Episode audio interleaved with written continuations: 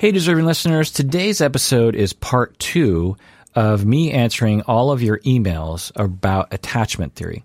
But I'm going to make this for patrons only because I want to reward the patrons for becoming a patron. So this episode is just for patrons of the podcast. I'm probably going to talk for about an hour, hour and a half, and I'm going to answer uh, emailed questions related to attachment theory. So if you're not a patron of the podcast and you want to hear this full episode, go to patreon.com and become a patron of Psychology in Seattle, and you'll get instructions on how to listen to this full episode along with hundreds of others, hundreds, hundreds of other episodes that are only available to patrons. Also, you should know that a portion of your pledge each month goes towards various charities that we support. And you can go to our website and see a list of all those, including scholarships. Uh, we've given out thousands of dollars in scholarships to people who are making a difference in the world. You can read those stories there. Anyway, become a patron of the podcast. Do it now. Join us.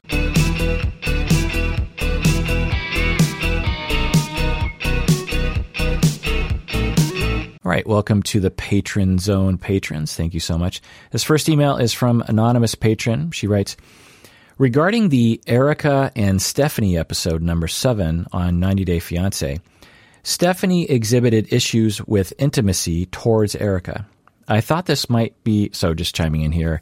If you don't watch these uh, videos, then you won't know what we're talking about here, but um, there is some discussion that will be universal. But just to get through this email. So, regarding the Erika and Stephanie episode, 90 Day Fiance number seven, Stephanie exhibited issues with intimacy towards Erika. I thought this might be related to avoidant attachment style. However, this was not explored by you in the episode. Instead, you mentioned defenses and asexuality and aromanticism. How is Stephanie's behavior linked or not linked to avoidant attachment? And finally, what are your thoughts regarding asexuality and its expression? End of email. Well, it's been a while since I recorded that episode, so I don't actually remember what I said. Um, I've made hundreds of reaction videos and I'm reacting off the cuff without any notes, and so it's hard for me to remember what I said. But anyway, my from my memory, my hypotheses regarding Stephanie included the following, and I can never know because I would have to assess them in person. But given what was shown to us on the TV show, it seemed possible that she had relational traumas, possibly from moving away from her family when she was very young, not knowing English when she first moved here as a younger child and having to go to school and not understanding what's going on. I mean, that can be very traumatizing to a kid, which resulted, so some sort of relational traumas early in life that resulted in sensitivity to abandonment. And then, seemingly as an adult, her way of managing that insecure attachment is to preemptively try to prevent people from abandoning her. Uh, throughout the season, she was frequently assuming that Erika was cheating on her or doing something bad or abandoning her when there was no evidence shown to us, anyway, that she was doing that. Now, who knows? Maybe Erika behind the scenes was doing a lot of things we could never know. But uh, as an educational uh, thing on the show, I was like, well, what we're being shown here is potentially someone who has preoccupied attachment and is preemptively trying to stop uh, abandonment from happening, but through their aggression and hostility are actually provoking abandonment from the other person. And that's probably what I was referring to if I use the word defenses, meaning that to defend against what happened in the past, which is abandonment, uh, some people will try to preemptively re- uh, eliminate the possibility of abandonment by demanding that people do certain things as a way of controlling them. And then uh, paradoxically, this actually results in people abandoning us. Uh, but you ask about avoidant uh, attachment style. You know, could be, didn't look like it given how reactive she was. If she were avoidant, she uh, avoidant people not always, but as a sort of cruising speed, they they tend to be fairly non-reactive because they concluded a long time ago that the, they don't really need other people. They do need other people, but they think they don't, and so they will. Uh, when push comes to shove, they're they're very quickly just to run away. Um, they might not run away in noticeable fear, and they might run away with noticeable fear, but at the very least, the the end result will be them distancing themselves and just like, okay, I'm out of here. You know, at the if if as soon as things get bad, it's like, oh, this is this is gnarly. I'm I'm leaving, or even in their own minds, they might just be like, I'm leaving in my mind. Uh, I'm not leaving this the relationship because I don't feel like I can yet, but in my mind, I'm leaving. Uh, Stephanie never seemed to exhibit that. Uh, she, throughout the season, increasingly got more and more angry and more and more upset, more and more reactive to uh, behavior, be, again, behavior that we didn't see as a problem at all. Now, when people would email in about this couple, some people took issue with the way that I was reacting as being one sided. They thought that I was being uh, harsh on Stephanie and not harsh on Erika.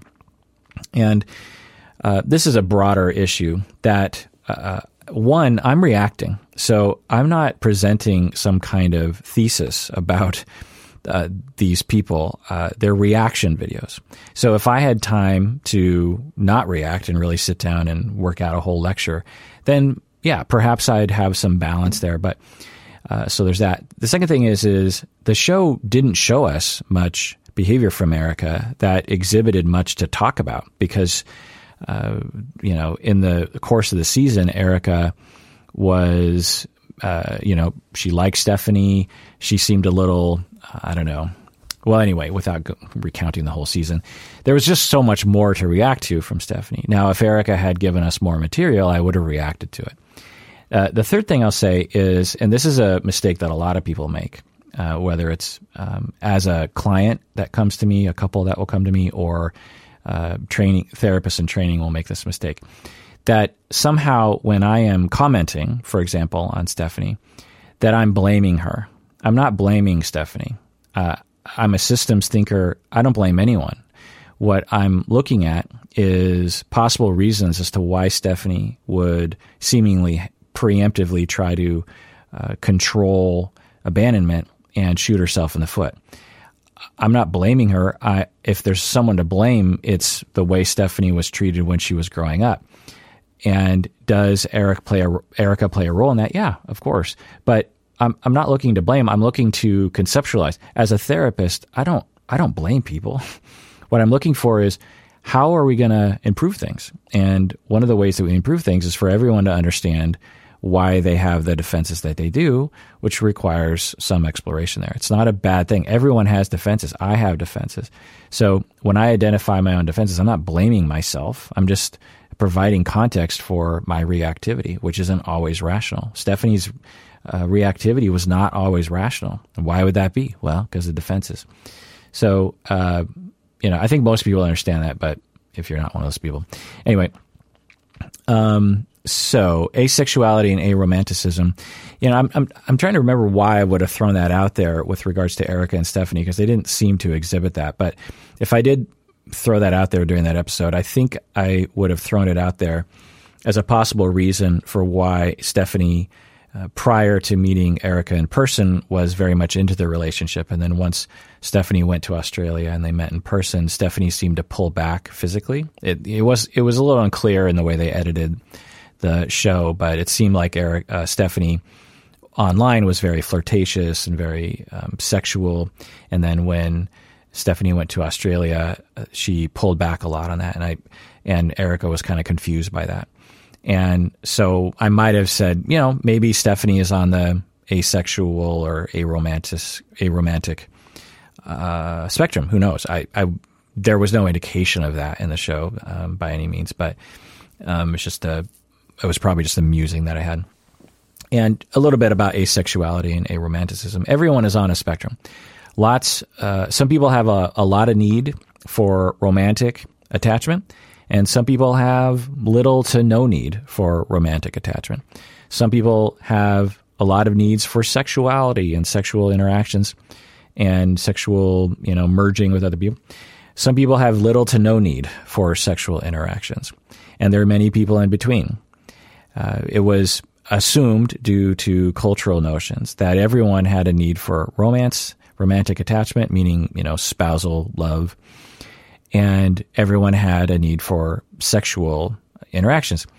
when we actually look at the research and we actually study individuals and talk to them, we realize that there are a sizable percentage of people who either notice for themselves or it's identified for them that they either have a very low need for romance or sex or no need for romantic or sex. And some people have both. Some people are both aromantic, a meaning without. So they're they're some people are both aromantic and asexual. And the temptation in the past and currently is to pathologize them. It's like, well, you you must just have PTSD. That's why you're running away from sex or or relationships. And certainly that can happen for some people. And certainly some people can be identified in a sense falsely as aromantic or asexual because of past traumas. Um, but lots of people have not been traumatized, or we've realized through a lot of exploration that the the person is just uh, you could say born without the need for sex or without the need for romance, and that's fine. There's you know we don't need to pathologize that. And so I might have thrown that out there for Stephanie and Erika as a way of explaining Stephanie's uh, seeming lack of need for closeness uh, physically with Erika. But again, uh, it was really hard to tell how much physical intimacy they had. They they didn't really go into it uh, much beyond the first few episodes or of them meeting. So I don't know. So there's and I did a whole deep dive on asexuality and to some extent aromanticism that you can listen to. Um, to be clear, what I'm saying here is that research shows, and my own anecdotal evidence shows, that some people uh, are oriented asexually, meaning that uh, a common experience for asexual people is that at a certain age, often in high school, maybe a little older, they just are completely confused with everyone's obsession with sex. And it just boggles their mind. They're just like, why is everyone so obsessed with sex? And why is everyone so obsessed with being sexy or being sexually appealing or, or why is everyone interested in talking about sex? It, it, it's boring to me, or it's repulsive, or it's just not something I'm interested in doing. And the same with romantic attachments. Uh, now, often th- these individuals will absolutely have attachment needs or uh, intimacy needs in other ways. Like you can be asexual. Uh, most asexual people, and every asexual person I've talked to, absolutely has needs for friendship, for cuddling, for deep relationships. It's just they just they're just not interested in sex. Or someone who is aromantic, they definitely have a need potentially for sex. They definitely have a need potentially for friendships and cuddling and and intimacy and you know deep dedicated secure attachments but they're just not interested in that romance flavor of close relationships. And as a society, we should just wake up to the fact that that's fine and we don't need to pathologize those people. There's nothing wrong with it. And even if it was just a phase, what's the difference? It's okay to have a phase where that's where you go through. It's it's not a problem. In the same way that being gay is not a problem or bisexual is not a problem or trans is not a problem. Being asexual and, and aromantic is not a problem. We shouldn't consider it a threat to our society or ourselves. Anyway, let's read another email. All right, this next email is from patron Chergo from South Africa. She writes, My partner does not display attachment styles that fall into any of the four quadrants. He's very affectionate verbally and physically. However, he can sometimes be avoidant, which he manifests as being extremely rude and dismissive of my feelings. An example is that I would say to him, I miss you so much. And he would say something like, Find comfort at the bottom of a bottle. These things make me feel like he does not love me. However, he's very expressive about how much he does love me. I've spoken to him about this multiple times in both differentiated and undifferentiated ways, and each time I have been stonewalled by him. Then he will be really kind to me the next day. I have told him he needs to seek therapy, but he says I'm obsessed with you and your channel is brainwashing me. Please advise on what you think this might be so that I can research and convince him to go to therapy. End of email. So the first thing is is uh, it's interesting that he thinks that I'm brainwashing you. I find that to be very interesting and hilarious.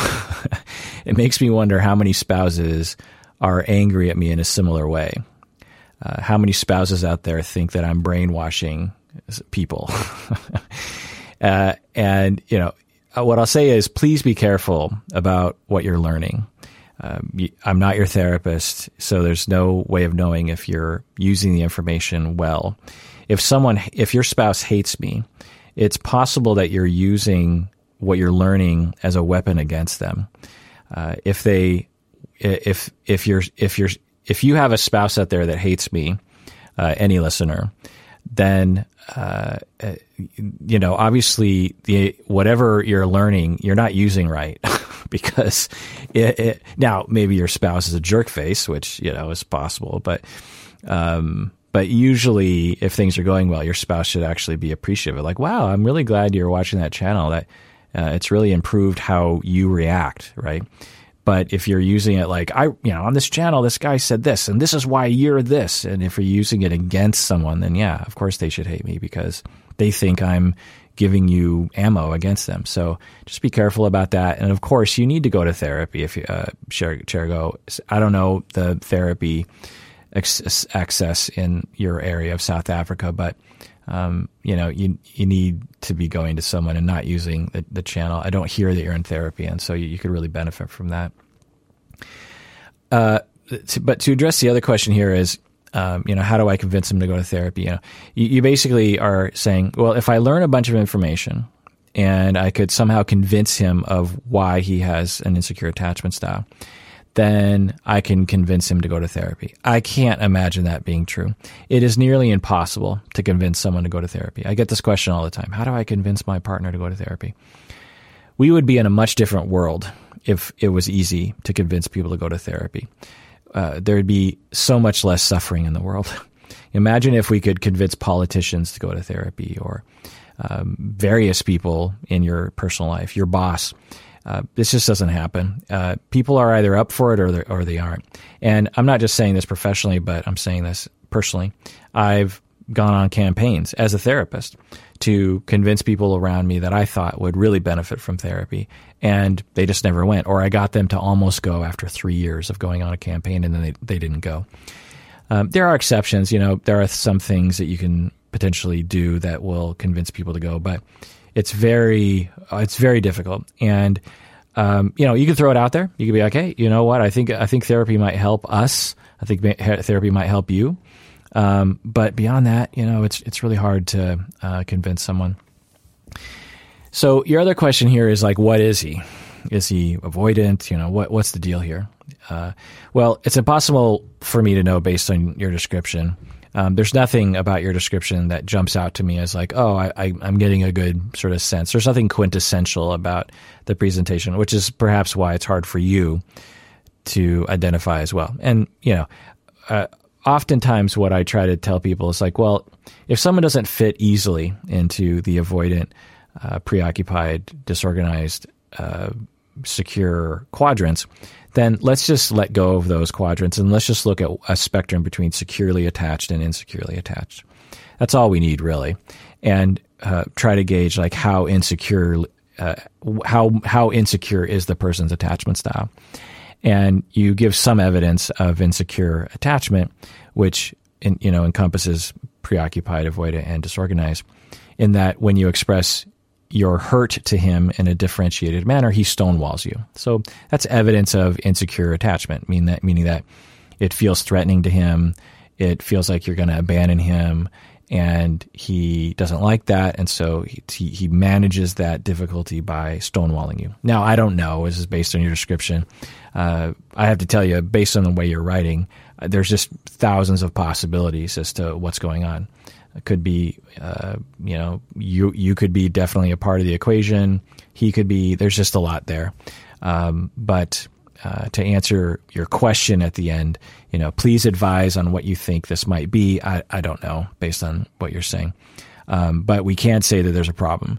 Uh, what I can say is that the two of you have issues with attachment and the two of you have issues with communication, the two of you have issues with conflict resolution, and that is best served by a therapist. And you, you know, couples therapy is a wonderful thing. And given the pandemic, a lot of people are opening themselves up to online therapy. And so, you know, I definitely try to find that for yourself. All right, let's go on to another email here. Sorry that that's not very satisfying for because I basically just said, I don't know. Sorry about that. All right, this next email is from patron Paul. He writes, I have a majorly preoccupied attachment style. I have a core wound in that I'm subconsciously absolutely convinced that I'm unworthy of love. I'm a massive people pleaser. This has pushed me into a burnout and a depression the last few years, which I've had therapy for. Now, online, when uh, it comes to these kinds of symptoms, you read on one hand about, oh, so, so online, when you read about these kinds of symptoms, you read on one hand about trauma therapy and on the other hand about healing core wounds. Is a core wound the same as a trauma? Is trauma therapy the way I should go? Or is there another type of therapy that would heal core wounds? End of email. There's a lot to say. In some ways, I would have to go back to the history of our field, going back 150 years, to talk about core wounds and what makes therapy work and the different languages that we use as therapists and on the internet and attachment style. But let me just give you a brief rundown of the language that I use that is kind of common, but definitely not universal. So let's talk about the word trauma. It I use it in two different ways, and the literature often does as well. One is uh, the common PTSD type, the post traumatic stress disorder type, and this is you're at war and you see someone die, you're in a car accident, you are assaulted on the street, and that's a trauma. You are in utter terror, and afterwards, you have post traumatic stress. You have stress that is well after the fact that the trauma occurred. And there's a lot of uh, uh, symptoms around that, you know, hypervigilance, startle response, um, depression, anxiety, these kinds of things, nightmares.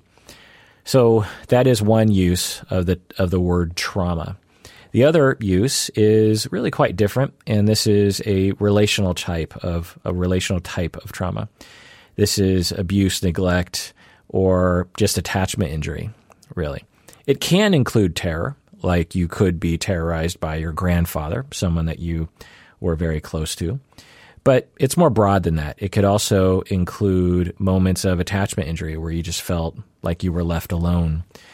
Now, there can be elements of fear, but not like what we're talking about when we're talking about PTSD. When people suffer from PTSD, their body went through a very shocking terror moment when they, you know, it, and this is something that's often misunderstood even among clinicians, is that people will look towards like, well, that person, uh, you know, they have PTSD symptoms, but they didn't go through a trauma. You know, and I'll ask, well, what do you mean? Well, well, you know, they didn't go to war and they weren't assaulted and they don't, they don't really remember any kind of trauma. And I'll be like, well, you know, what was their family like growing up? And they're like, well, you know, they had a pretty bad family. Their parents were addicted to drugs and uh, their parents went to prison for a bit and they went into foster care. And uh, uh, so, according to the first definition of trauma, that person has not been through a trauma. They weren't dropped off of a you know roof. They weren't shot at. They weren't almost killed. They didn't see someone die, but they were absolutely ongoing, going through a a fear uh, space, and that ongoing fear of not knowing where you're going to end up, not knowing who these people are, not knowing where your parents are, being separated. Uh, that's a, also a trauma that can re- result in PTSD. Anyway, point is is that there's a lot of different usages of the term trauma. So when you look online, by the way, which I do not recommend, uh, there are some things in our world that you could go online. Like if you want to find out Kirk Cameron's birthday, the internet is probably reliable. Uh, when it comes to psychology, definitely not reliable, but can be reliable. When we're talking about therapy, we're talking about 99.9% uselessness is what the internet is. And that's why a lot of people listen to this podcast because they're just like, you know, you can't get this information anywhere else. I don't know why. People don't talk about it enough or it's confusing. Who knows? But yeah, going online and saying, you know, I have a core wound. What kind of therapy should I get? Uh, that uh, I just can't imagine the internet being very helpful there. So, so the question that you have, patron Paul, is what type of therapy should I get? You know, I'm a people pleaser. Um, so you write that you want to heal from your core wound that taught you that you were unworthy of love. So at some point as a child or throughout your childhood, you were wounded, attachment injury, or relationally wounded, and it taught you that you were unworthy of love. Something happened ongoing that was that reality, and now you're living the consequence of that. Well, I recommend seeking therapy with someone that specializes in that. And I wouldn't go for the terms because if you, you were like, okay, should I look for core wound therapy? Should I look for trauma therapy? The problem is if you look for those words, you might miss the mark. The thing that you should do is maybe look for those words, but then call them up and just say, so uh, I have this problem and I need help with this. And how how could you how would you help me with this? How how would how do you generally help people with a problem like this? And you should be able to get a pretty good answer to that. If someone answers it in a very confusing way that you don't understand, if someone is kind of offended that you're even questioning them, uh, then I would steer clear of them because uh, someone who specializes in the work that you're looking for should be able to answer the question sufficiently and in a in layperson's terms. And so I, I would seek that out. And this really just goes for everyone. Uh, the the reason why you should really just ask what you want instead of looking for terms is because in my field, people use terms very haphazardly. Like someone will say, I, I specialize in trauma. And that can mean anything from what I would call, yes, they absolutely do specialize in trauma. Even, you know, uh, they understand PTSD, they understand trauma, they understand the physiology of trauma, they understand all the different manifestation uh, manifestations of dis- dissociation. They understand exposure therapy, you know, EMDR, these kinds of things. They understand the research. They understand how to ground you. They understand how to monitor you. They understand that you are at risk of re traumatizing yourself if you dive headfirst into the trauma narrative. They they understand it forwards and backwards. And so someone online says, I specialize in trauma. It could be like that. That's like me. I specialize in trauma and you know, I've done a lot of training and a lot of supervision and a lot of treatment of people learning firsthand how to treat trauma. It's a very specialized thing. The person next door could also say, I specialize in trauma, and they have no idea what trauma really is. They've they went to graduate school. There was a week on PTSD, and they had a lecture, and they might have even written a paper about PTSD, but they do not understand how to treat PTSD. They think they understand, but they do not understand. And this is a problem in our field, just a massive problem. Uh, it's it's it's not as prevalent in other kinds of clinical fields, like a physician who says that they specialize in cancer. You're not often going to find that that person has no idea how to treat cancer. You will find the occasional physician who doesn't understand how to treat cancer that says they specialize in cancer. But you're going to find a lot of therapists who say they specialize in trauma and they have no idea what they're doing. And full disclosure, I was one of those people in the beginning. I don't know if I said I specialized in trauma, but I definitely took clients who suffered from trauma and I did not yet understand how to treat trauma. Trauma is very, very difficult to learn how to treat. It takes a long time. It's very complicated. And one of the problems is that in graduate school, we don't really emphasize that enough. We say, okay, you're graduated, you can treat trauma now instead of saying, look, we don't have enough time to teach you about trauma therapy and so and about trauma in general. So you need to get extra supervision and extra training before you are competent enough to treat trauma. We don't do that enough. Um, I do that as a professor, and I also spend a lot of time with my supervisees tra- tra- uh, training them on how to understand trauma. And then even then, I, I, say to them, look, you're not ready to do this on your own. You have to Uh, it's the same with any kind of personality disorder. It's the same with autism. It's the same with ADHD. It's the same with bipolar. There, these things are, or eating disorders, for example. These topics, addiction, these topics are very complicated, and graduate school is not enough. and there are a lot of people out there that uh, you want to steer clear of. And so, uh, what you want to do is you just want to call someone up and you just want to say, you know, I want to heal from my core wound. And I have a core wound that results in me being a people pleaser and me believing that I'm unworthy of love. Uh, on your website, it says that you, uh, you know, focus on traumas, you focus on core wounds. Uh, how could you help me? Now, there's a lot of different ways that you could be helped. You could be helped in a psychodynamic interpersonal way. You could be helped in a relational way. You could be helped in an attachment way. You could be helped in a trauma way, an exposure way, a EMDR way. You could be helped in a cognitive therapy way or a narrative therapy way. There's a lot of different therapies out there that can help with that because it's really a common thing that people come into therapy with. All right, let's go on to the next email. All right, this next email is from patron Sasha from Holland. She writes My sister in law has a five month old baby boy. I heard her say that he is almost at the age that she can allow him to cry it out and self soothe. In one of your podcasts about attachment styles, you discourage this practice at such a young age. How should I bring it up without offending her? End of email. Yeah, uh, so in the previous part, uh, you know, part one of this series, uh, I talked about this a bit about uh, this um, idea of uh, when do you ask children to uh, soothe themselves, to sleep alone, to uh, be separated from their parents for daycare or preschool or kindergarten or something. And, you know, what I said in that segment was parenting is complicated. Every kid is different. Uh, there's a lot of other things at play. Uh, no kid enjoys being separated from their parents. Really, in, in you know, in the best of situations, they don't want to be separated.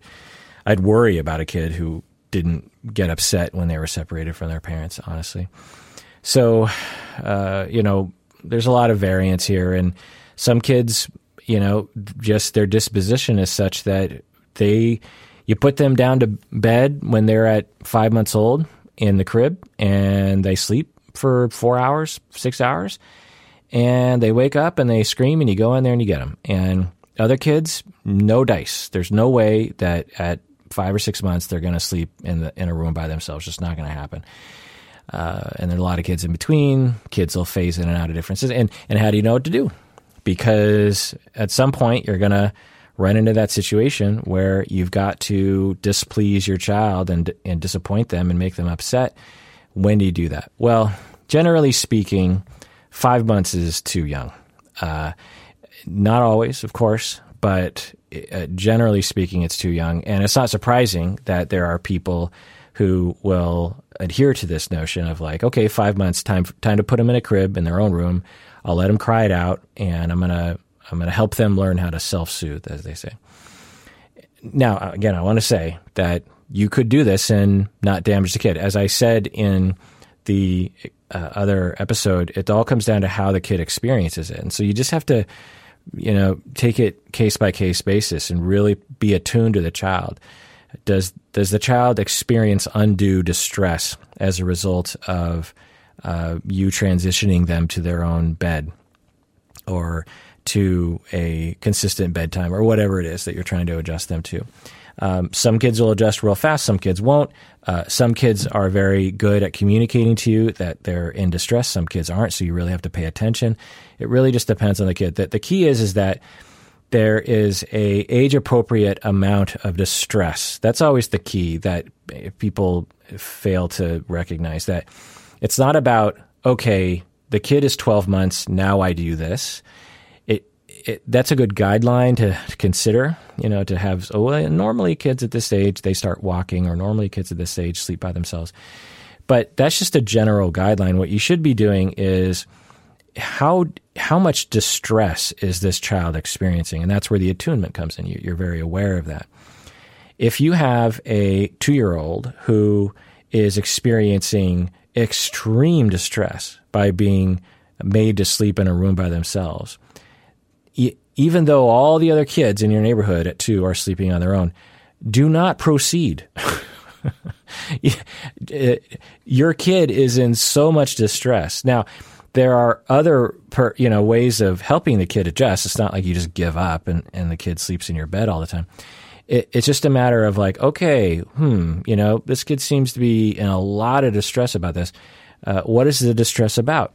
How do we help the kid with transition? How do we help the kid understand that we'll we'll we'll definitely be right outside the door if they need us? How do we say to the kid, okay, you know what?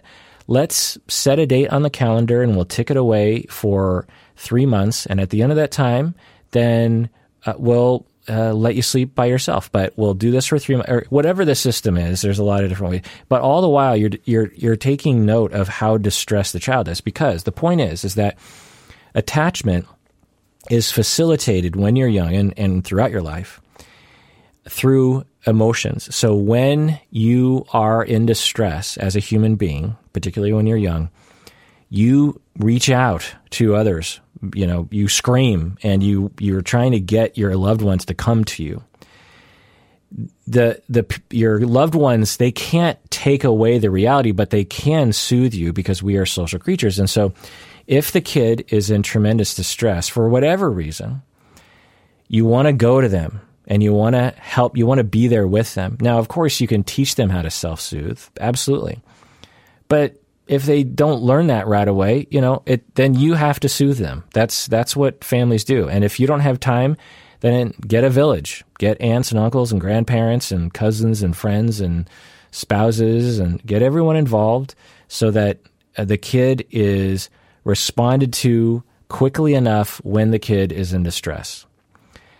And because when a child has uh, undue distress beyond a certain threshold, and they are not responded to in a attunement manner, in an attuned manner, then they have to figure out a way to cope with that. And this is when children will start to develop insecure attachment styles and personality disorders and other issues. If, for example, a child is left alone and feels left alone, that's the point. Is like it's a matter about how they how they feel about it. Uh, uh, you know, say there's a kid who just really is clingy just from the day they're born, then a normal parenting style with them will cause that child to just feel very neglected. And so the kid has to figure out a way to cope with that. And one of the ways that some kids will cope with that is through narcissism they will say, you know what, I give up on other people and other people are terrible. I'm awesome because I need to believe I'm awesome. Otherwise, I have to recognize that I'm worthless. And so I'm going to believe I'm awesome. And I'm going to, you know, rule the world and become a fascist. Uh, that happens. So uh, we do not want to put a child into a situation where they have to defend on their own, where they have to figure out a maladaptive coping to deal with the high level of distress they have. Now, I know this doesn't necessarily make any parent feel better because it's like, well, how am I supposed to know how? Well, it, you take the time, you know, to just get to know and you take your best guess and you muddle through it and you'll screw things up. As I always say, the best you can wish for is that your parenting only damages your kid enough so that your kid only needs five years of therapy instead of 20 and I'm not joking when I say that. I mean, it's a jokey way of saying it, but it's absolutely true. The the best a parent can do is the child only needs five years of therapy after you know becoming an adult. Every parent messes up their kid uh, because being being a kid is is stressful. you're on your own, and and there's going to be bad moments, and you're going to feel like your parents let you down. So uh, so you muddle through it, you do your best, but you're you're monitoring the child's distress. That's the key. It's not uh, is this child old enough to do cry it out. It, it's uh, am I responding enough to reduce the child's distress? That's the key. Anyway, let's go on to another email. All right, this next email is from anonymous patron. She writes. I've been listening to your episodes on enmeshment, and there is something I can't really figure out. My husband, my husband's family has always felt kind of suffocating to me, and I thought what I felt was enmeshment. but his parents have always been emotionally emotionally neglectful. How does this fit into the emotion enmeshment picture? They are kind of disengaged, I guess, but the authoritarian way of the parents seems to create something that feels like enmeshment to me. There are rituals like coffee drinking together after dinner, sitting at a table talking about nonsense things, etc., that we are expected to be a part of that feel suffocating to me and feel like enmeshment, but they also feel disengaged and distant. End of email. All right. So let's review enmeshment, disengagement versus healthy. So, uh, and healthy, we also might say flexible or optimal or responsive.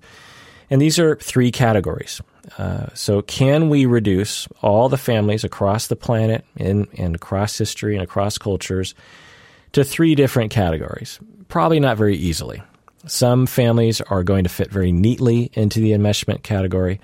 Some are going to fit neatly into the disengagement category, and some are going to fit neatly into the healthy, flexible, optimal, responsive category, and some families will not. But again, as with attachment style, let's look at what kind of this is essentially a family style. It's a habit that the family develops over time to create as much closeness as possible, but also reduce conflict. All family systems and all relationships, frankly, are in a constant monitorization, monitor, monitoring of how can we be as close as we possibly can, but also reduce the chance of conflict? How can I be how can I be so close that I can get my needs met and possibly meet the needs of my family members, but not get so close that we end up getting into fights and disappointing each other. So we're trying to increase closeness and we're trying to decrease conflict. And sometimes the closer we get, the more conflict we get, or the more uh, distance we get, the less conflict we get, but the less closeness we get. So we're in this constant uh, battle trying to figure that out. Now, over time, families will develop a style, whether it's enmeshment, disengagement, or healthy, or a mixture, or dependent on the situation. In the same way with attachment style, we'll develop a style of a way of trying to manage our attachments. We're trying to get close to people, and we're trying to reduce the chance of being hurt by people. So some families can be categorized as enmeshed. They have decided that it's best to downplay individuality uh, to get closeness. They're trying to increase the guilt trips to increase conformity because they, they have a, a, an unspoken rule that conformity equals less conflict and that lack of conformity and individuality will lead to conflict. They will have a belief that invading other people's lives is uh, better than providing privacy because privacy is a risk to closeness, and so you want to get rid of privacy. Um, and that control often will be favored over autonomy. Now, I'm making it sound awful, but it you know there's pros and cons to being enmeshed. Now, the best is to be healthy and flexible, which I'll describe now. Which is you're flexible to the situation. Uh, you can be very close and you can be very distant. It just depends on what the individual needs are and what the needs of the of the system is and people listen to each other. They they notice each other's needs and they will adjust. They're, they're assertive and caring towards each other, and they are flexible. Now, these healthy families might look very enmeshed from the outside. They might also look very disengaged. It, it, it doesn't, you know, healthy families don't look a particular way. They're just uh, appropriately responsive given the situation. Uh, for example, you might have a family where the family members have families of their own and uh, you know social lives of their own, and thus there's not a lot of con- contact between the family members because they don't need each other anymore or whatever. Uh, so you can't just look at a family and say, "Ooh, you know, that's enmeshed, that's disengaged, that's healthy." It's it's just hard to tell from the outside. You actually have to find out from the individuals. You know, another thing is, is like a family might look enmeshed to you, uh, but when you actually ask them about whether or not they feel like they have the ability to break from the enmeshment, and you find that they absolutely do have the power to break from the enmeshment, and thus they're not enmeshed. Uh, enmeshment gives a very clear message to people that they will be punished if they break from the conformity of, of the family. So and we love as a society to judge this. You know, when, when I watch the TV show Smothered, some of you have watched my reaction videos on YouTube about that TV show. It's, uh, it's on this premise of these mothers that are uh, over involved in their adult daughters' lives. And it's called Smothered. And it's like mother who is smothering. And the show has a lot of problems with it. Uh, you know, it just looks at it's just sensationalizes. I don't know. They're just trying to get people to react. But the some of the uh, mother daughter combos on the show, uh, they're just really close and they're just kind of weird, and they just kind of they do things that you wouldn't do in your family. Like there's this one mother daughter combo where they dress in very skimpy clothing and they go to Vegas. And so it's played up for, oh my God, look at, they're so enmeshed. They have this very pathological relationship. No, for a grown woman to go with another grown woman, now, albeit it's mother daughter, but it's a grown daughter. She's like 25 years old, or I don't know how old she is, but you know, she's old.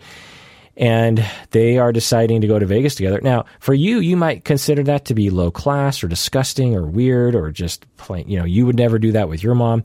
You, you don't want to go to Vegas with your mom and watch your mom make out with some dude in the corner. That to you is disgusting. It's a some sort of taboo that you just don't like. And fine, Absolutely. In your life, go for it. But other people can have a different sort of lifestyle. And just because something is culturally odd to us does not mean that it is pathological at all. I think we should all understand that. In the 90s and prior, it was absolutely considered pathological for people to be gay or trans because it felt weird to people. So we all understand that just because something feels weird or is culturally odd does not mean it's pathological. Now, if we investigated this family, and the daughter felt like, well, yeah, I don't really want to watch my mom make out with some guy at Vegas. I really don't want to go to Vegas with my mom. I'd rather do things on my own. But I know that my mom kind of needs me. And uh, I know that my mom would be very, very hurt if I didn't go with her. And she doesn't really have any other friends. And so I kind of have to do this. And I don't really want to and she gets kind of upset when I imply that I don't want to do it. Okay, now we're talking about control, inflexibility, lack of attunement to other people, to her feelings, the daughter's feelings, uh, force, control, you know, bad things. But you can't just look at a family and determine that. All right, so disengaged families, they have decided uh, an unspoken rule that it's best to live and let live. That, you know, we can be close but you know we probably should not get too close because something bad could happen. You know, uh, if we depend on each other too much, we might let each other down. So you know what? It's just better if you do your thing and I do my thing, and we have our pleasant interactions for sure, but we're not going to get too close because bad things could happen. Okay. So that's enmeshed, disengaged, and healthy. And there are families that have mixtures of that. Because again, the point is, is that every family, regardless of what word we put to it, every family has a way of managing closeness and conflict. Closeness and how do you get cl- as close as possible and how do you avoid conflict? Every family has a level of closeness, whether it's very low closeness or very high. And every family has a level of conflict frequency and intensity, whether it's very low or very high. So every family is trying to deal with that. And again, some families will go in the direction of enmeshment, and some families will go in the direction of disengagement. Some families will go in the direction of healthy and flexible and responsive. And some families will have a mixture depending on the situation. Okay, so let's look at your husband's family. You say that uh, the parents were neglectful. Now, often neglect is associated with disengaged families, but no. Neglect is associated with both enmeshed and disengaged, and this is actually a big misunderstanding. To some people, enmeshed sounds like it's actually close. It's not. Healthy is actually close. Enmeshed, they look close and they act close, but they're not actually close. Uh, you don't feel close to someone when you have to conform to some other version of yourself to to get closeness, right? So neglect, if you know, if someone said, you know what, I felt emotionally neglected as I grew up, you won't know if that's enmeshed or disengaged. It likely means disengaged, but it's hard to know. You also write that they seem disengaged. Okay, so I'll just take your word for it. You also say that the parents are authoritarian. and to you, this seems enmeshed to you. Well, so let me go into a, a subtype of disengaged families that they can buy, you know, they're trying to get close, but they're worried about getting too close. And remember, I said that enmeshed families tend to want conformity. Well, some disengaged families will also want conformity because they believe if we all follow these certain rules, we can get close. And if we follow certain rituals. So you say a little bit about this in your email, but if I was to just speculate or expand into things that I've seen, is you have a family where there are very uh, clear ritualized, uh, you know, rituals where when the family gets together, as you said, they all sit around that table and talk about nothing and drink coffee. After dinner, they always stick around and there's sort of a routine to it. Now, this could be a healthy thing, it could be an enmeshed thing, but if it feels to you as an outsider like, I feel like we're not really being vulnerable with each other, but I also feel like there's an importance to us following this thing. And it doesn't feel quite right to me. There's there's something kind of off to me about this behavior. You know, I'm watching my husband, I'm looking at my uh, in-laws. It just feels kind of off to me. And it doesn't feel flexible. It doesn't feel like they're really being truthful or loose with each other. Well, it could be that this is their way that they developed long ago that is a surefire way to get some closeness, and that the family believes that this is as best as it's going to get. And to not have the ritual means to not even get a little bit of closeness. And so everyone has agreed well, we might as well do at least a little bit of closeness and do this ritual Otherwise, we're not going to get any kind of closeness because we know through experience that if we don't have this, then we have nothing because we don't really reach out to each other. We don't really are, we're not really vulnerable with each other. We don't inquire about each other. And so this is our thing. This is how we get it. Now, does this mean it's pathological? No, absolutely not. There's no way to know. You'd have to ask everyone and say, uh, and, and get an honest exploration statement from them around you know, it, would you like it to be any different? And if you did, do, can your family be responsive to you in this way? Um, and those are very complicated questions that require a fair amount of explanation. All right, let's go on to another email. All right, this email is from patron Mike. He writes, I and many other people I know experience a loss of attraction the more the person we are seeing is interested in us. Chasing a romantic partner seems to be much more exciting and generates more sexual attraction than being in a consistent sexual relationship with that person. I do not think it takes someone at a doctoral level to tell me that new things are, in general, more exciting and novel, but I am struggling to understand this through the lens of attachment theory. If we are with someone who is stable, reciprocates affection, and often wants to initiate sex, why are we repulsed? We meaning him and his friends. I almost feel the urge to roll my eyes when my current partner tries to be intimate with me, and I know many other people who feel the same way. Diving into my family of origin, I was pursuing affection from my busy single mother early in life, then turned resentful and introverted as I got older and avoided interactions with her. I could see this making sense that I developed a working model of getting affection from other people that as something that didn't happen easily. So when that comes naturally, I see it through a distorted perspective. End of email.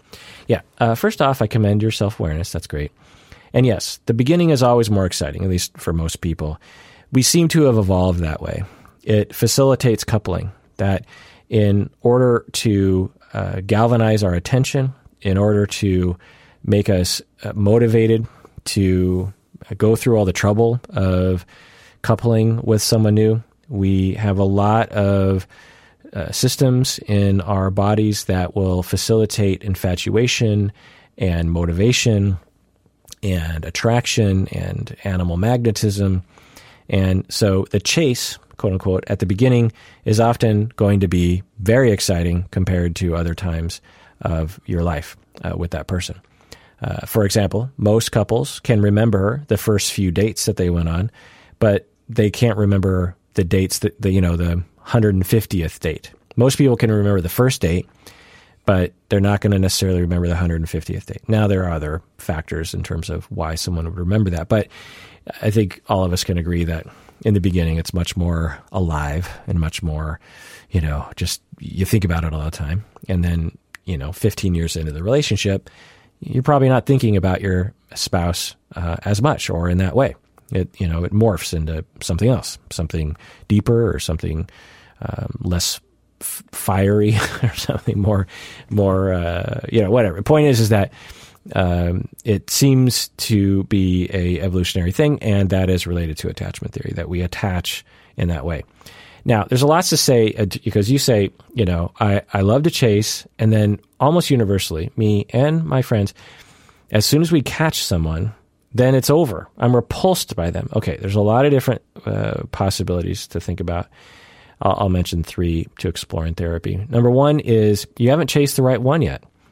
Um, sure, you could be, you could have a crush and you could be interested in someone and you could chase someone and be very attracted to them and very interested in them. And then you catch them and you realize them because you get to know them and you're like, oh, this is not the one for me and I don't like them anymore. And there's nothing wrong with that. You know, when you're chasing someone, you might not know them well enough yet. And, and, you know, you actually get involved with them, then you get to know them and you're like, hmm, actually, I don't want to be with them anymore because I didn't know this about them, that kind of thing. Number two is, as you say, in your family of origin, your issues with your mother are potentially distorting things for you. That uh, you are still very resentful of your mom and scared of attachments. And so when you get close, you want to run away. Um, which leads me to the third thing, which is that closeness, for whatever reason, whether it's related to your mom or not, might be very scary to you. And it's easier to run uh, and chase someone else. And this is very indicative, indicative of avoidant attachment. Um, you know, uh, in the deep dive on avoidant attachment, I believe I talked about this, but if I didn't, uh, one of the profiles, and there are many, of avoidant attachment is someone who bounces from relationship to relationship. You know, the avoidant person needs relationships in the same way that anybody else does. The avoidant person is desperate for closeness, like anybody else is, and perhaps more so because they often don't get that need met. Uh, so, one solution is to chase uh, people romantically and sexually and get your attachment needs met, say, in the first month. And then at, at a certain point, when things get a little more complicated and a little bit more uncertain and you're a little bit more vulnerable, well, now you got to run because now you're too close. Now the person could hurt you. Now uh, they could see the real you. You could see the real them. Uh, you could there could be some honest to goodness dependency between the two. No, no, no. Run, run, run. I learned early in life that that was just not my thing, and and I don't like this feeling, and I don't like this person, and I'm out of here but I still have these needs, so on to the next chase. That's absolutely a profile of an avoidant person. All right, let's go into another email. All right, this next email is from an anonymous listener. Oh, they're not a patron. They might not ever hear this. Uh, well, um, so, anonymous listener asks um, I would like to ask you to talk about adoption, specifically adoption of abused children from orphanages and abused children from Eastern European orphanages. Uh, talk about attachment disorder, sexual abuse, lying, low IQ, and complex PTSD as a result of institutionalization and neglect by one's biological family. 13 years ago, uh, my family, uh, we adopted three boys all at once, and our family has been struggling ever since. My, the oldest child committed suicide after being in the U.S. for three years. My youngest child is very troubled, isolated, and having attachment issues due to neglect and abuse he experienced in the orphanage. So many adoptive families need help. End of email. Yeah, this is very, very common. I've talked about this before. Uh, it used to be a specialty of mine in my early career. I didn't expect to to specialize in this, but I got a lot of families with adopted children who had uh, very extreme behaviors, and I learned trial by fire what uh, attachment theory was. Uh, a big portion of my attachment theory learning was by working with these families that had children who had attachment injuries early in life. So, as a caveat to what I'm about to say, Uh, not all families are like this. Like this, not all adopted children have issues like this, um, but many do. But plenty of Eastern European children who grow up in orphanages come to the states, and they do relatively well. So I'm not going to say that all kids are like this because they're not, but but many kids are. And so let me explain. Or you know, if if we're going to characterize early life, well, you're going to have children who are in an institution or they're in a foster home with a bunch of other kids or and or they're with their biological parents who are abusive or, or neglectful. And this results in severe attachment injury and severe attachment problems. And it's neurological. It's always neurological but i say neurological because i want to emphasize that it is in a sense hardwired into their personality. Uh, during a during some key developmental phases that they that all children go through that they were neglected or abused in a way that those uh, you know those ships have sailed. You know, uh, for example, uh, for some kids, uh, it seems that they were not given enough love and attention uh, at a certain age, such that they will never really have empathy for other people because they were never given a chance to interact enough in a safe way with other people such that their empathy capacity could grow. Um, so that leads me into uh, the observations that I would see with, again, not all these kids, but a lot of them, is massive emotional dysregulation problems because of that neglect emotionally that they were going through early in life. Um, now, I will say, just backing up, that some institutions and some foster homes can be great for kids. So I'm not saying the institutions and foster homes are automatically bad. It's just that um, often they are bad because there's not enough staff or the model of taking care of the kids isn't on an attachment theory uh, oriented business. And the kids are perhaps passed from nurse to nurse, and there's just not a, any consistency there for the children. And so, and it depends on the age and blah, blah, blah. But anyway, point is, is that um, as a result, what I would see in these kids once they were adopted, and particularly as they got to like, I don't know, 10 years old around there, and particularly when they turned 13, then the, you know, then the shit really hit the fan. But massive emotional regulation problems, temper tantrums, and then older, you know, they'll get violent and there'll be some drug abuse to cope. Also, a complete lack of empathy. Uh, people can develop antisocial personality, conduct disorder, um, psychopathy. Lots of lying, lots of stealing, lots of threats of violence, potential violence, running away, legal problems, uh, and lying on the order of just right to your face. Like most kids will lie about things. People with this kind of attachment injury will, you know, they'll parents will watch the kid do something and the kid will say, I didn't do that and you'll say, "Look, you're grounded for six months unless you admit that you just did that. I saw you do it."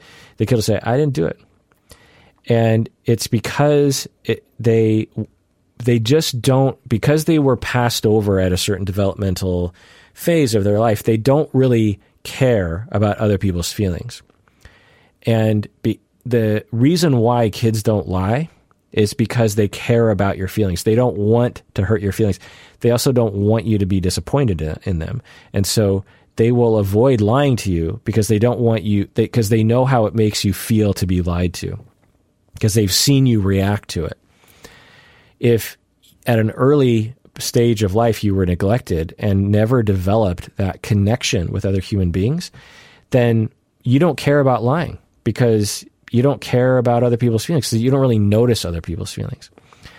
Uh, now, this doesn't necessarily mean that these people are sadistic. It can result in sadism, but it doesn't necessarily mean that they're sadistic, meaning that they take pleasure in hurting other people. It's just that they just don't have the capacity to notice other people's feelings, even if you tell them. You know, it's almost like a, a developmental delay in a sense. Um, dropping out of school, teen pregnancies, depression, eating disorders, personality disorders, etc. And so, as a parent, this can be extremely stressful. I worked with dozens, if not hundreds, of families in the situation, and you know, uh, it's natural to be very, very distressed. And I was there with them. You know, I would go into the home and I would experience what these parents were experiencing on a, you know, like a 1% basis. And I was just like, oh my God, if you're dealing with this all the time, my goodness. Very stressful. Often there's no help available to families like this. People will blame the parents, uh, and the, certainly the parents will self blame. And uh, usually there's no system in place to really help families like this. Uh, therapists don't know what to do. Psychiatrists just throw a bunch of pills haphazardly. Um, social workers that work for the state, um, they're overworked and they don't know what to do, or they try for a year and then they're just like, "Look, we've done we've done all we try," and the parents are always left alone, or I'll say usually left alone in the end, and parents, adoptive parents, are almost never told that this is a possibility because they would never adopt the kid if that was a possibility. I mean, for you know this um, uh, anonymous listener, if someone told her, "Oh, by the way, little look into your future, you're going to adopt these three kids. One of them, a few years from now, is going to kill themselves in your house. Um, the other two are going to have such severe emotional problems that you're going to question every day why you made this choice to adopt these kids." there's not a lot of parents are going to sign up for that. Some parents still will because they're saints. Uh, but you know, the saint the saint parents who adopt anyway, uh, you know, their sainthood only goes so far. And uh, I've actually uh, had friends of mine who have come to me and said, you know, I was thinking about adopting these kids, and uh, as a therapist, I just wanted to get your opinion on it. And I give them this full rundown. You know, I say, look, you know, what do you know about their early childhood? Well, you know, their parents were heroin addicts and there there was like a, some sort of crack house situation. The kids were put into CPS a few times and then they went into a foster home and another foster home and another foster home and now they're 9 years old and, and I just feel like it's my obligation to take care of the kid. And I'll say, you know, good for you. God bless you. Uh, you know, if there's a heaven, you're guaranteed a spot. Uh, but uh, understand what you're getting into. You know, I, have worked with kids like this, and you should know the following. And I, you know, I tell them the whole thing. And a lot of people are just like, "Wow, I, I just don't think I want to do that." Now, you could say that's a bad thing for me to do, but I feel like people should know. Now, uh, the problem here is not that we have parents that will not adopt these kids. The problem is, is we don't have a system to help the families get through these moments. That's what we need. Uh, when parents adopt kids from these backgrounds, we should have a whole slew of uh, supports that will help the parents get through those times. Helps, uh, you know, youth workers that come in and take the kids out of the house and you know do fun things. I actually did some of that work before I was a therapist. Uh, therapists who are specialists, psychiatrists who are specialists, and don't throw a bunch of medications at the problem uh, haphazardly. Um, and uh, clinicians like myself who specialize this, who understand that you're not going to fix this. You know, there's no way to fix the developmental damage that is done. You can't take it. I, I one of the very first private practice clients I ever worked with, I worked with for 15 years. So I saw the kid grow up to be like a 30 year old man. I, you know, I met the family when the kid was 15. He was adopted early in life, and had all the signs that I just said. Uh, they weren't severe, but they were definitely in that direction. And I saw him at the age of 16, at the age of 20, at the age of 25, the age of 30. And, uh, and I've seen other families like that too. And you really see what the reality is, you know, because at 15, when you lack empathy, that looks a particular way. When you're 30 and you lack empathy, it looks a different way. Um, it, it, it's, it's more benign but it's also still there um, and experienced by the family. Uh, so it it requires a specialist that says, you know, we're going to take the long term uh, approach here, and we're not going to change this overnight. We're not going to be able to discipline this away from a child. You can't discipline uh, the child's lying because the child literally developmentally does not have empathy for other human beings. They they in their soul do not notice other humans because they were neglected so much when they were young that lying is so automatic to them and such a an outgrowth of their developmental uh, disability you might call it that uh, to discipline it is is pointless. In fact, the little shred of closeness or connection that the child has with you will be severed if you try to discipline that away. It's just not possible. It took me months, if not years, to convince parents of this. You know, the family that I worked with for 15 years, I was still convincing the parents of what I'm telling you uh, 15 years later. So, you know, I would say they got like 60% down the road. There's just so much uh, uh, assumptions that parents will have. Like, well, surely if I love this kid enough, we I can heal the past. Surely, it, you know, there's some magic answer, some perfect parenting approach that will eliminate this behavior in the kids. And I would tell them, maybe, and we'll do everything we can, but let's not hold our breath. And in my experience working with other families, there is no answer. We just have to deal with this. In the same way that if a child was blind or a child was you know moderately autistic, we understand that talk therapy and parenting is not going to erase that. We have to deal with it. This child, uh, in a sense, has a form of brain damage as a result of early childhood neglect. It doesn't mean that they're a worthless human being. It doesn't mean that they can't uh, experience joy and love and relationships because they can. That was the thing that I saw with the kid, you know, 15 to 30 was I saw him develop into a working person, a person, a father, a, family man, and he he lived a good life. Uh, but he had issues that you know sustained because of what went through, and the the wonderful parenting that his adoptive parents gave him uh, mitigated a lot of the damage that had been already done to him before the family ever got him. So uh, it's not worthless, but it is very stressful. And unless the parents have a realistic idea of what is likely to happen, the parents are likely to be, you know, crying themselves to sleep every night and or trying to send the kid back to the state, which happens sometimes. Which I don't blame parents for doing. I mean, there are kids who uh, are routinely threatening the parents' lives or the other kids. Imagine you adopt, imagine you have three kids of your own, you know, biological kids, and then you adopt a kid from somewhere, and you know that the kid's, you know, been in an orphanage for the first couple years of their life. And you raise that kid and you give that kid love and you do everything for that kid. And at the age of like 12, that kid is routinely terrorizing your other children making the other children feel unsafe in their own home, uh, actually stealing from them, lying to them, uh, pushing them down. When you're not looking, threatening them with a knife. You don't think you're going to think uh, about you know sending that kid back to the state to protect your family from that kid. You've done everything you could for that kid. You're going to think, um, I don't think this is worth it because.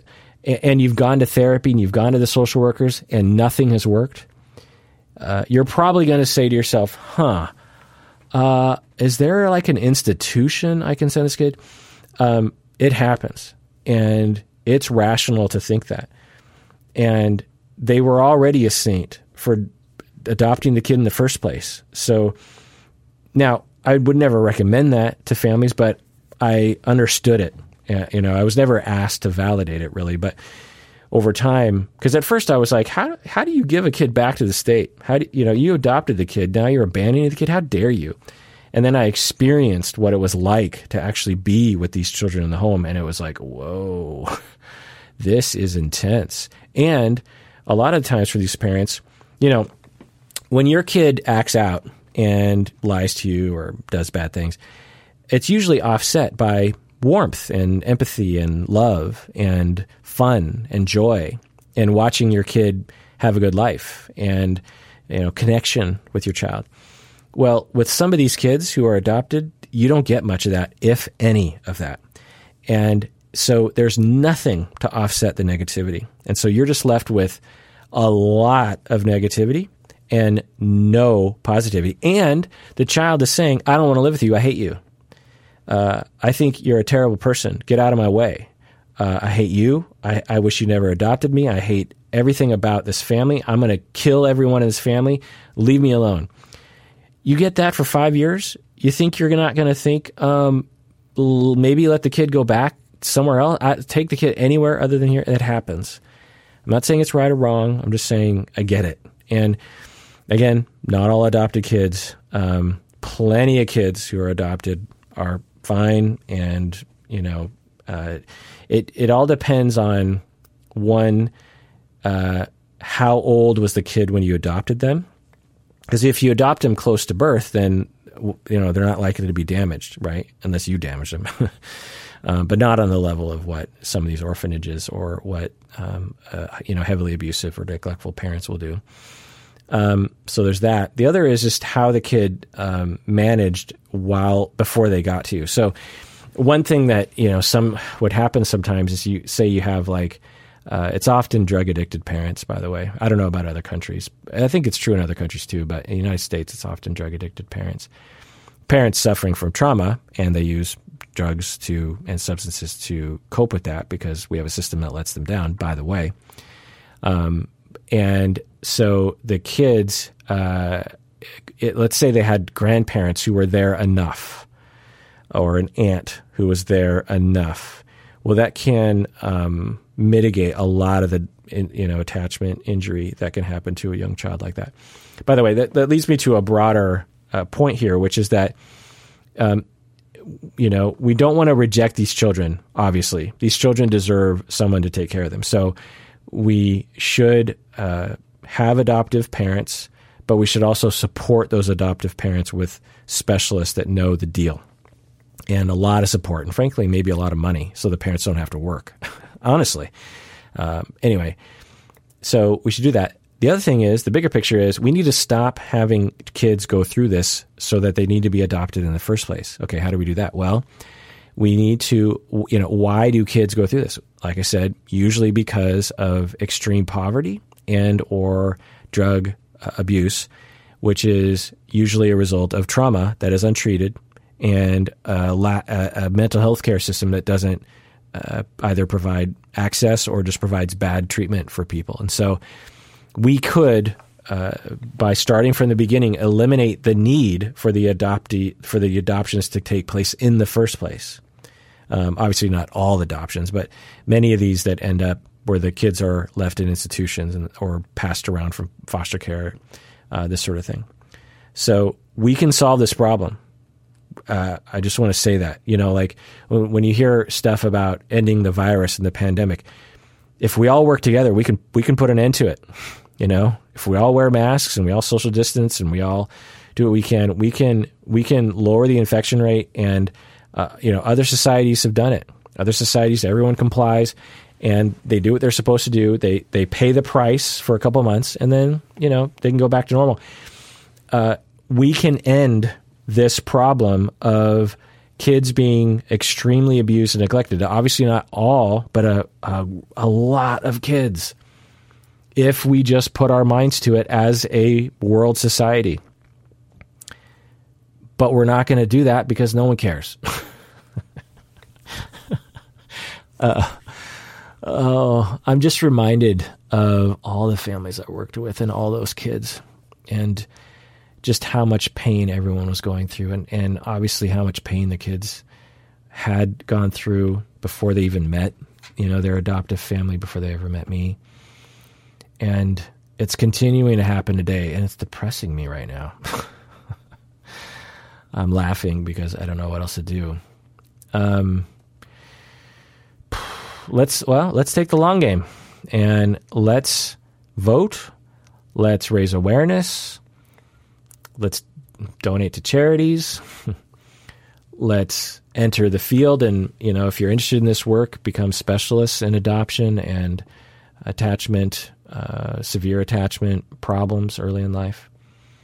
Um, if you're a social worker or a family member, if you have a family member who adopted, you know, some kids that like this, you know, do what you can to to help. You know, eh, so we can all do those things. All right, let's go into another email. All right, this next email is from anonymous patron. She writes in and says that she has a current boyfriend and she's very clingy. I'm just sort of summarizing here.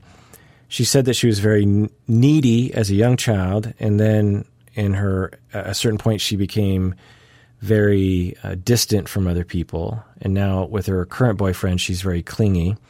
Her mom was very unexpressive, and her father was explosive and unpredictable. And as a result, she's very aware of the surroundings, of her surroundings and people's needs around her. And so she's trying to figure out, she's like, well, I feel like I'm preoccupied, but I had this period of time where I was very avoidant. And so I don't know which one I am. Uh, as I always say, um, trying to categorize all human beings into four categories is impossible. And it's more useful to think about one's style as a general uh, guideline that you follow, but not a universal thing that you do. And the key to understanding our attachment is to notice when you want to get close, what do you do? When you feel hurt and you're worried about being rejected, what do you do? That's all an attachment style is. When you want closeness, when you feel the need for closeness, what do you do? When you feel worried that someone's going to reject you, or you feel that kind of distance, or you feel hurt by someone close to you, what do you do? Do you avoid? Do you run away? Do you criticize them in your mind and say you're better than them? Do you lean in and say, uh, hey, just want to let you know that uh, what you did hurt my feelings. I don't know if it's my fault. Do you yell at them? Do you try, try to control them? Do you hit them? Do you drink alcohol? Do you turn to sex? Do you um, triangulate other people? Do you beat yourself up? You know, that's more important than what label of avoidant or preoccupied we put to ourselves. All right, let's go into another email. All right, this next email is from Robin from California. She writes, "What effect does growing up with a chronically ill parent have on one's child on, on a child's development as well as their attachments later in life? My mother had rheumatoid arthritis and passed away when I was 20. She loved me very much and I had a great childhood from my perspective, but I do have a lot of attachment issues as an adult." I'm wondering if it stems from her being too physically ill to constant to consistently address my needs for affection. In many instances, I had to take on the role of a caregiver from the age of three or four years old and continue to do so until her passing. As a 33 year old, I'm, na- I'm only now starting to realize the impact it had on me. End of email. Yeah, absolutely. So um, there's a lot of possibilities here. Uh, one is is that you were being neglected just by the nature of the situation and developed a attachment issue because of that. Now, we wouldn't blame your mom, right? She probably did she was probably a saint. She probably, you know, did a lot of wonder, wonderful, wonderful things given the circumstances. But the net result of the equation is you were neglected. You were in the role of caregiver at the age of three. Now, maybe that was the only option, but again, this points to people out there. You got to support each other's families. You know, if your family member is suffering, like, you know, reach out to them. You know, don't rely, don't make them force their three year old child to take care of them. You know, that, that kind of, anyway. We also need systems and uh, social workers and, you know, community systems in place to help people like this. Anyway. Um, but yeah, I've seen this a lot. So, uh, you could have a chronically ill parent, you could have a depressed parent, and you your narrative, which is accurate, is that your parent was a wonderful person and very loving and persevered and, and you really enjoyed that relationship.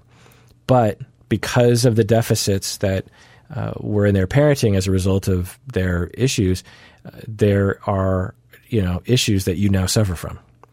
And one of the issues here, if I could say issue again, is that a lot of times when you know you're in a situation like this, you look back and you you idolize your mom. You know, your mom persevered. You loved her. You miss her.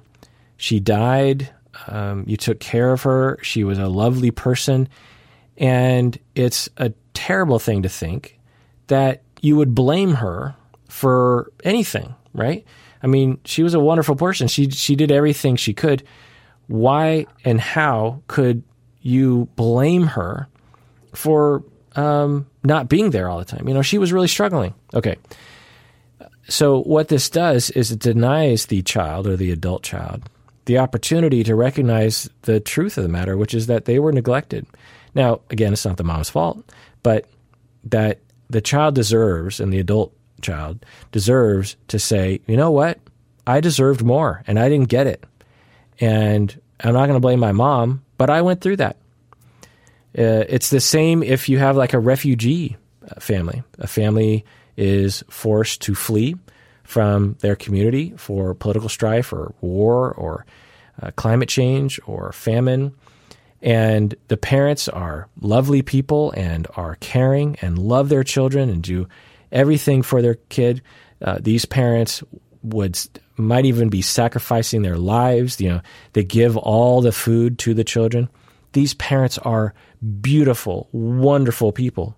And as a result of being a refugee, the parents do not have the capacity to attend to the children's attachment needs in a way that should be happening to those kids. And thus the kids grow up with issues. We see this in whole communities. There are whole communities who suffer from increased rates of suicide, increased rates, inc- increased rates of uh, drug addiction and alcoholism, in- increased rates of school dropout and teen pregnancy and violence and crime uh, as a result, partially due to the uh, you know uh, due to a government or a uh, dominant group of people oppressing another group of people. You know, we can look to throughout history and see this. Um, I've worked with a lot of Jewish people who, when you look back a couple generations, you see uh, a tremendous, tremendous trauma and, and suffering. Uh, so many people dying, uh, refugee status, complete poverty, survive. You know, moving to uh, trying, you know, getting away from Nazi Germany and coming to Canada and uh, existing in another anti Semitic community, um, albeit not as bad as Nazi Germany, but definitely not ideal. And that is going to put stress on an entire group of people, and thus the kids are going to suffer because the parents do not have the capacity to give the kids everything that they need to give. And then those kids grow up with issues, and then those kids have issues that affect their parenting, and then the grandkids grow up with issues, and this gets passed down from generation to generation. Not all Jewish families, I just want to point it out, but it, it, you see these patterns. You know, when you enslave an entire race of people and you separate all of them and you don't let them raise their kids, usually, then all the children of that race in that area are going to have massive attachment problems. They're going to couple and have children, and their parenting is going to have big deficits given the fact that they were forcefully separated from their parents when they were young and forced into labor at the age of eight and, and perhaps abused throughout their lives. And so they are going to have some parenting issues. They're going to have some issues connecting to their children. And those uh, experiences just get passed down from generation to generation. And you fast forward to 2020 and you see effects, very noticeable, scientifically, empirically, you know, uh, observed effects. But instead of seeing it that way, as society, we're like, well, that race of people, there's lesser. They lack morals. They lack they lack willpower. No, uh, they have uh, institutionalized trauma and historical trauma, generational trauma that has been passed down through generations. Whereas other groups of people have had a cush generational life going back and or at least have not been challenged to that degree. And in 2020, that group of people on average is doing pretty good attachment wise and they uh, you know the the cycle of attachment injury and parenting and attachment injury and parenting uh, just looks different in that group of people on average. Anyway, so let's go on to another email before I get on get on this soapbox any longer. All right, this email is from Candace from California. Asks, I realize that I'm a lot like Tom from Tom and Darcy. So just chiming in here, if you don't watch these videos, 90 Day Fiance, there's a couple uh, named Tom and Darcy, and she is realizing she's a lot like my conceptualization of Tom. I definitely have a lot of avoidant attachment issues. I feel like I am a leaf in the wind and I lack a sense of self due to having a narcissistic older sister and a mom that kind of encouraged walking on eggshells for my sister. Hence, where I probably lost my voice and my sense of self. I haven't been in a re- in a relationship in years, and I am completely unhappy in my dead end job. I was curious, what would you recommend to people like me and Tom? If you have any advice on how to find your sense of self. Uh, end of email. Yeah. So just to review Tom in this TV show uh, that he presented, uh, it's hard to tell. Obviously, it's a reality TV show. I can't really know, but from what they showed us, there seemed to be a possibility and hypothesis that I would explore with him if he were my client. He's not, but if he was, I would explore uh, avoiding attachment with him and also lack of self. And because he seemed like what I called in the show a leaf in the wind, just affected by what was going on around him, in that he doesn't seem to know what he wants. His life isn't really directed by him. He's very reactive to what is happening around him. You know, if Darcy liked him, then he was really into that. And then another woman likes him, he's into that. And then he, you know, had a difficult time really standing firm on, you know, what do I want? Because uh, I don't think he really knew what he wanted, and I don't think he knew that he didn't know what he wanted. If that makes any sense, you know that that's one of the curses of lacking a connection with yourself is that you don't know that you lack a connection with yourself, and if you don't know that, you, you, you operate because you look around and you're like, well, everyone else seems to be, you know, making choices. So I guess I'll make choices too. But the thing is, is that other people who are in connection with themselves, when they make choices, they're actually generating that choice from their emotional core. They're generating that choice from a long term you know, years and years and years of connection with their value system and who they are as a person and how they can predict if they are going to uh, enjoy that decision or not. You know, the decision to leave your job or not requires the ability to look inward and say, how am I going to feel if I quit? How am I going to feel if I stay? How am I going to feel if I experiment with a new job? How am I going to feel uh, at this other sort of career? how would I feel? You know, you need to be able to predict that. Well, how do you predict that? Well, you have a long term experience uh, track record of experimenting with life and noticing how you feel about it. You know, for me, for example, I know uh, a lot of things about myself. So if someone told me that, look, we have a career for you and you are going to work in an office from seven in the morning until five at night, and there's going to be a lot of meetings but it's going to be glorious. You're going to be famous and you're going to earn a million dollars a year and you're going to look fa- fabulous in a three piece suit. Well, uh, if someone asked me to try on that career and they're like, hey, you know, I'll give you this career, I'd be like, nope.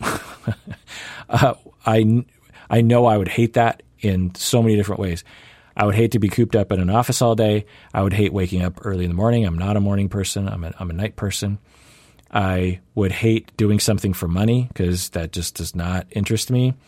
Um, I need to do something that's very meaningful to me and creative.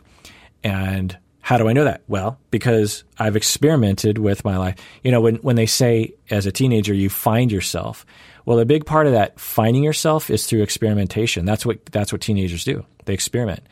You know, for uh, a month, they are um, you know, a skater kid, and for another month they're a top forty kid. Uh, you know, another month they're very social. Another month they're very emo. Another month they're into this and that. You know, another month they like to write poetry. Another month, you know, and not always, but you know, you get my uh, vibe here. Is that the teenagers try out a lot of different things, and through that experience uh, if they uh, early in life were allowed to connect with themselves, they will learn, hmm, I like that. Ooh, I do not like that. Ooh, I think that has potential there. Oh, no, I don't like that.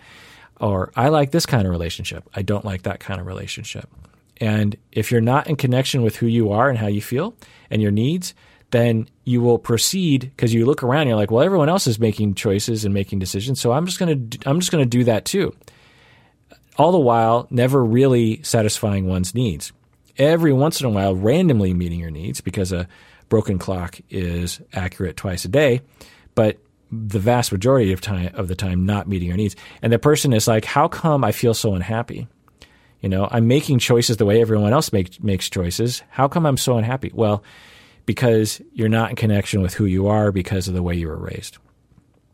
So, what's the answer? Well, the answer is therapy, long term therapy, relational therapy. Spending a lot of time reflecting on how you feel and what you want in the presence of someone who cares. This is very scary. It's hard to trust. At first, you're going to be very blank and you're going to be like, I don't know how I feel. I don't know what I want. But that's how you make those connections. Think of it like you're developing these tiny little spider web spider web silk spin, you know, little strands in connection with your emotional center and who you are and what your needs are. You're every time you ask, what do I want? How do I feel? And you really reflect, but you see, you don't see anything. You're like, I don't see anything. You're making a little bit of a connection. And then you ask yourself it again. Someone asks you that question and you go, you know, I don't know how I feel.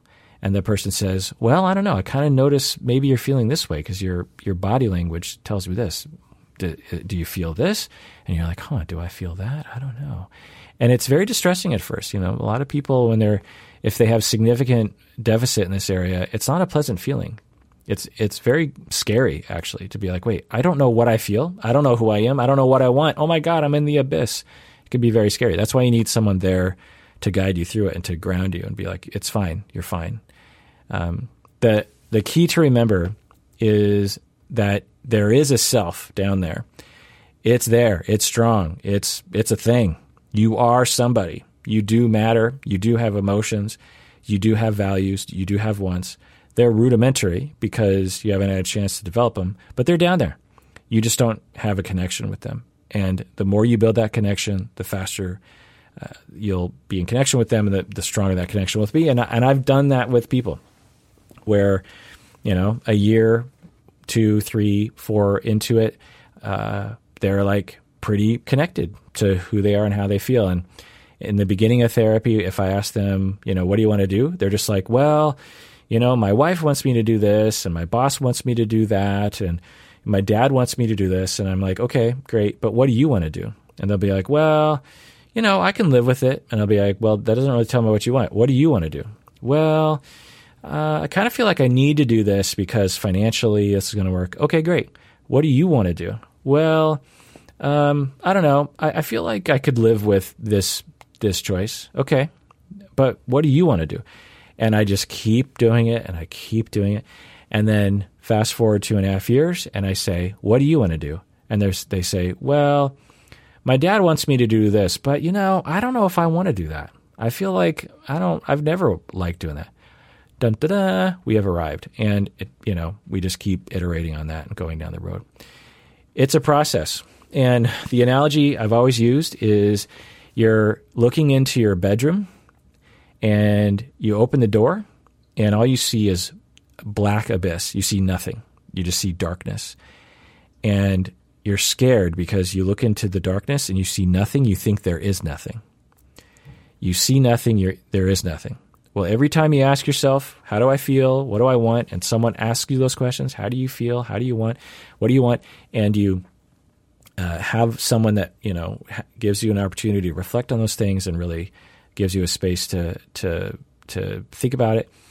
Um, you're slowly turning up the dimmer switch on the lights, and you ask yourself, you know, six months of therapy, the lights are up a little more. Now you can actually see the outline of a bed, and the outline of a chair, and the outline of a poster, and you're like, oh, there's shit in there. I don't know what it is, but pretty sure that's a bed. Not sure. Another six months of therapy, turning out, oh, actually, the bed has a comforter. Oh, the chair, then there's a desk. Oh, the poster is um, Kirk Cameron. uh, the poster is, um, you know, uh, Two Live Crew. uh, it's getting late. All right, um, let's do. Oh, I'm almost done with this list. Let's let's power through the rest of these. All right, this last email is from Colleen from the UK. She writes. From my behavior, I believe that I have avoidant attachment because I will shut down and pull away when I'm hurt. But I can't work out why. My single mother was very present and caring when I was younger. In my teenage years, she behaved recklessly with her relationships, and I had to make my own decisions on what was best for me and who I let in. I insisted on going to boarding school despite having a loving and caring mother. I don't fit the normal description of an avoidant, attached childhood. I'd really appreciate if you, could comment on this. Okay, this is an interesting email. So, Colleen from UK, you're saying that when you look at your adult attachment style and reactivity, you tend to shut down and pull away. Uh, but when you look back on your life, you're like, but I don't fit the description. I don't know what description you're comparing it to, but you're like, my mother was very loving and very present and very caring. I had a great childhood. She was a great mother. But then you sprinkle in these other details, like she was a single mother. So, right there has some potential problems right there because um, that's not, again, you know, certainly a, a single parent can raise kids well for sure. But there's potentially more details there. You also say that she behaved recklessly with her own relationships. You also say that you had to make your own decisions on what was best for you and who to let into your life. And you also insisted on going to boarding school. So, um, what this points to is that although your mother, and I don't know, of course, but as a possibility, that your mother was great and she was present and caring and loving, and you have a great relationship with her. And she was neglectful of you throughout your life, or particularly when you were younger um, uh, either result of being a single mother and being stressed out, or maybe her parenting style was a little on the neglectful side. Um, you say that you don't fit the profile, but given your description, you fit the profile to a T. um, there are two types of parenting in general that will result in avoidant attachment.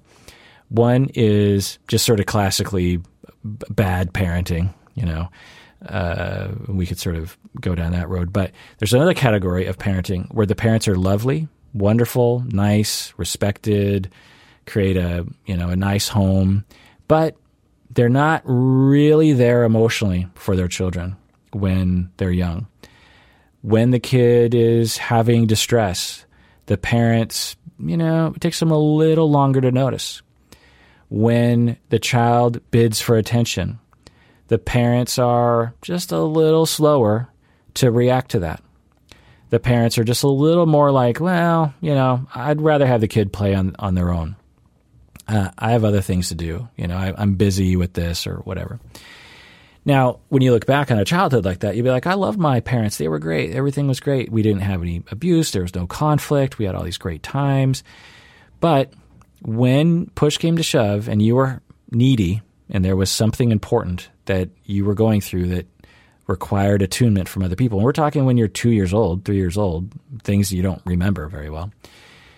Uh, then, if you have a parent that doesn't respond fast enough or often enough or in a loving enough way, then you will develop avoidant attachment for sure, as evidenced by the fact that you went to boarding school, which is also a, another opportunity for neglect.